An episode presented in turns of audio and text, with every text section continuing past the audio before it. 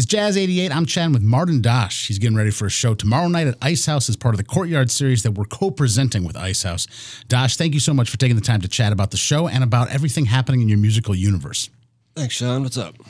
Nothing much, man. I mean, I've, I've known you for 23, 24 years or something like that. Very and, long time, yeah. and I've always looked up to what you do musically, and I'm really excited to be uh, in this sort of setting. I've never done an interview with you before, but um, That is true. suffice it to say, I'm honored.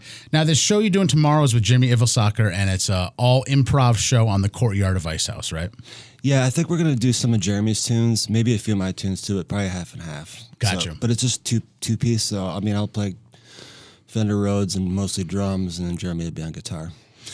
Yeah, when it's a two piece, but one of those pieces is Dosh, it's like a five piece because you are a multi instrumentalist, drums, keyboards. Um, the new song you just sent over, which we're going to listen to in a bit, uh, you're playing guitar on that as well. So Yeah, it's a little bit of guitar, and then yeah, um, and then it also has other musicians on it too, obviously. But you seem to be one of those people who's always welcoming of collaborators and not kind of provincial, like, oh, I should be the only drummer, or oh, I need keyboards, but I'm a keyboard player, so I shouldn't call Kevin Gastonguay. You seem to always go, no, we can make it cooler with all of us. Is that innate to your spirit, or is that something that you sort of had to program into yourself at first, rather being a little more controlling? I think the controlling thing is definitely there, but for me, it was more just a matter of sort of building community in Minneapolis and just like playing shows and recording is like a really great way to hang out with your friends and to make cool stuff. And so, luckily, most of the friends that I play with are all really talented in their own way, and they bring certain things to songs that I just couldn't bring, even if they play something similar. Um, I mean, you played on one of my tunes, which is one of the, one of my favorite tunes that I've done, and that was just like I should get Sean to play bass on this. You know, I, I don't know why I thought that, but it worked. You know. because you're building community, right? Like, I mean, I, I can play bass. I'm glad you call me, but it's also one of those things where you go, now that's just a deeper connection that I have. And there's, uh, you know, 100 people in the Twin Cities and around the world who have that thing. Not only did I, you know, cheers with Dosh when we were hanging out at a club, but actually, I got to go into his house. I got to I got to play with him, and I, I got to create that. Now, somebody you've called a lot is Jeremy Ylvisaker, and I heard uh, we have mutual friends. Uh, rest in peace to Idea, but Idea said this thing: if you freestyle with somebody who and you freestyle with them all the time, you're not really freestyling anymore. You're doing something different because you're kind of having a conversation about your previous conversations. So when you sit down with somebody, not for the first time, but somebody like Jeremy, which you probably sit down with him for the 150th time, if not more, what is that like to improvise with somebody where you've done it so many times before? Um, yeah, it's kind of like sort of just talking without using your using words. He's just such a sympathetic player, and his approach to guitar is so interesting too because he's one of those guys who sort of was really, really, really. I mean, he is really incredible, but sort of started out as like a technician and has sort of like been deconstructing his approach for his whole career since I've known him for 25 years. So he's like trying to unlearn all this stuff, and um, or maybe he's not, but that's just sort of how it appears to me. Um, and it's uh he's just a really really great listener you know? He's not afraid he's not trying to show off he's not trying to be like i'm the best. He's just trying to play the right thing for whatever the moment calls for you know I'm chatting with Martin Dosh, who's getting ready for a show tomorrow night at Icehouse as part of the Courtyard series that we are uh, thankful to be co-presenting with Icehouse, and he's going to be uh, collaborating with Jeremy Ylvisaker on that. Now, I want to talk a little bit about this tune, Djembe, that you shared with us because it got me really excited, and there's actually a couple moments that I want to hone in on particularly. But um, last time we talked, it was at Taste of Minnesota. It was loud, and I feel like over the din of the band, you were like, "I'm also doing a 30-piece big band." Selection with some monstrous amount of musicians and I was like okay I don't I don't think alcohol's involved but I, I don't I don't I don't know if I'm hearing it right. So let me get this information about a show you got coming up a little bit later in summer at Icehouse. The information is that it's not 30 piece Okay. but it's uh, that would be impossible but uh, no no it wouldn't be impossible but it's 11 piece. Okay. Big band um, i think it's 11 including me.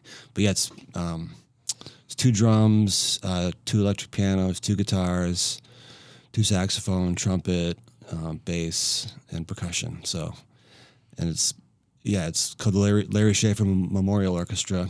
And we did one show in january when i did a residency at icehouse. And um, I wasn't really sure how it was going to go because it's it's kind of tricky to improvise with that many people because you can obviously there's a lot of sound possibilities.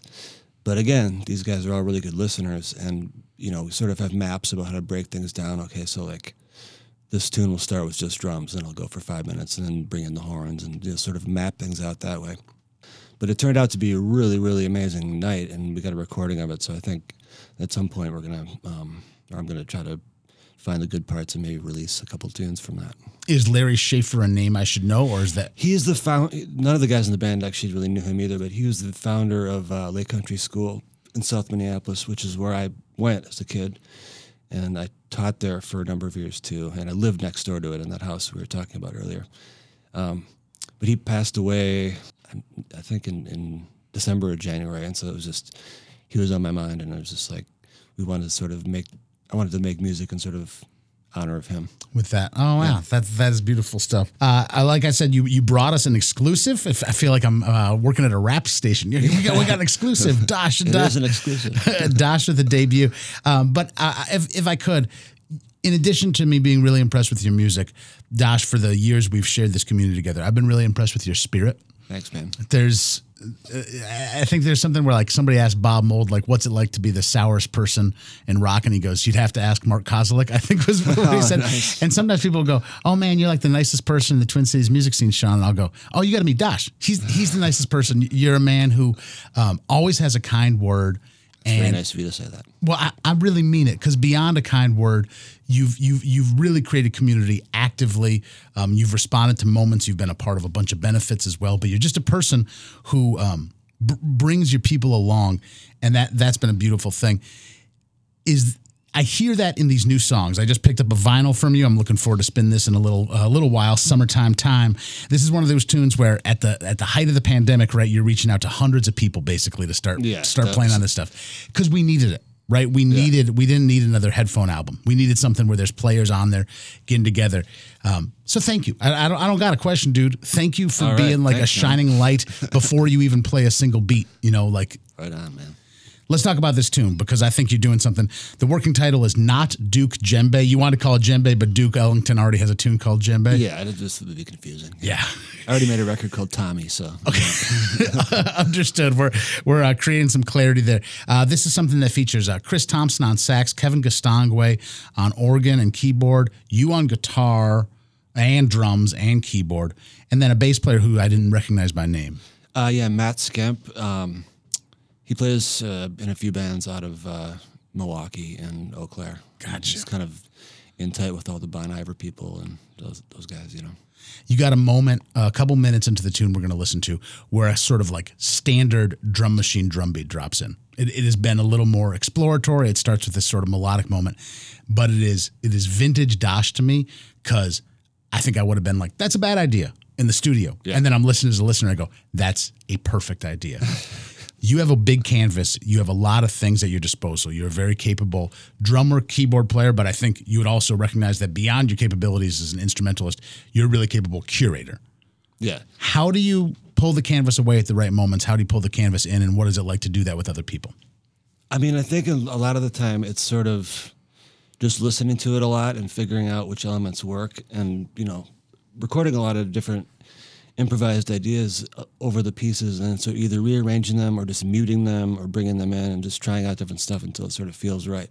But I definitely love hip hop. And so I think my sort of production aesthetic is more along the lines of like hip hop production or dub production, where it's sort of you make the sounds ahead of time and then you sort of toy with them after the fact and sort of more it's sort of like deconstructing stuff. Um, even though the sort of instrumentation and the and the ideas are very jazzy for sure, it's more of like a I want to have the illusion that it's sort of being played live Yeah. even though it isn't really being played live.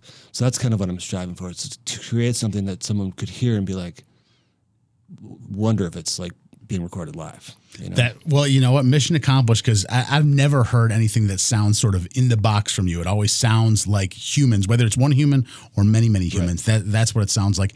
Another thing you're a master at, Dosh, is having me go, oh, this is the thesis of the song, and then three minutes later go, oh no, that was just like a supporting introduction. This is the thesis of the song, and then you go, wait, that's that that you keep me guessing as to what the center of the song is, and I understand that, that can maybe be stressful for some listeners, but what I find is that it is actually really rewarding because you go, oh, I don't know exactly what I'm supposed to focus on, but I never feel like the plate's too full, you know?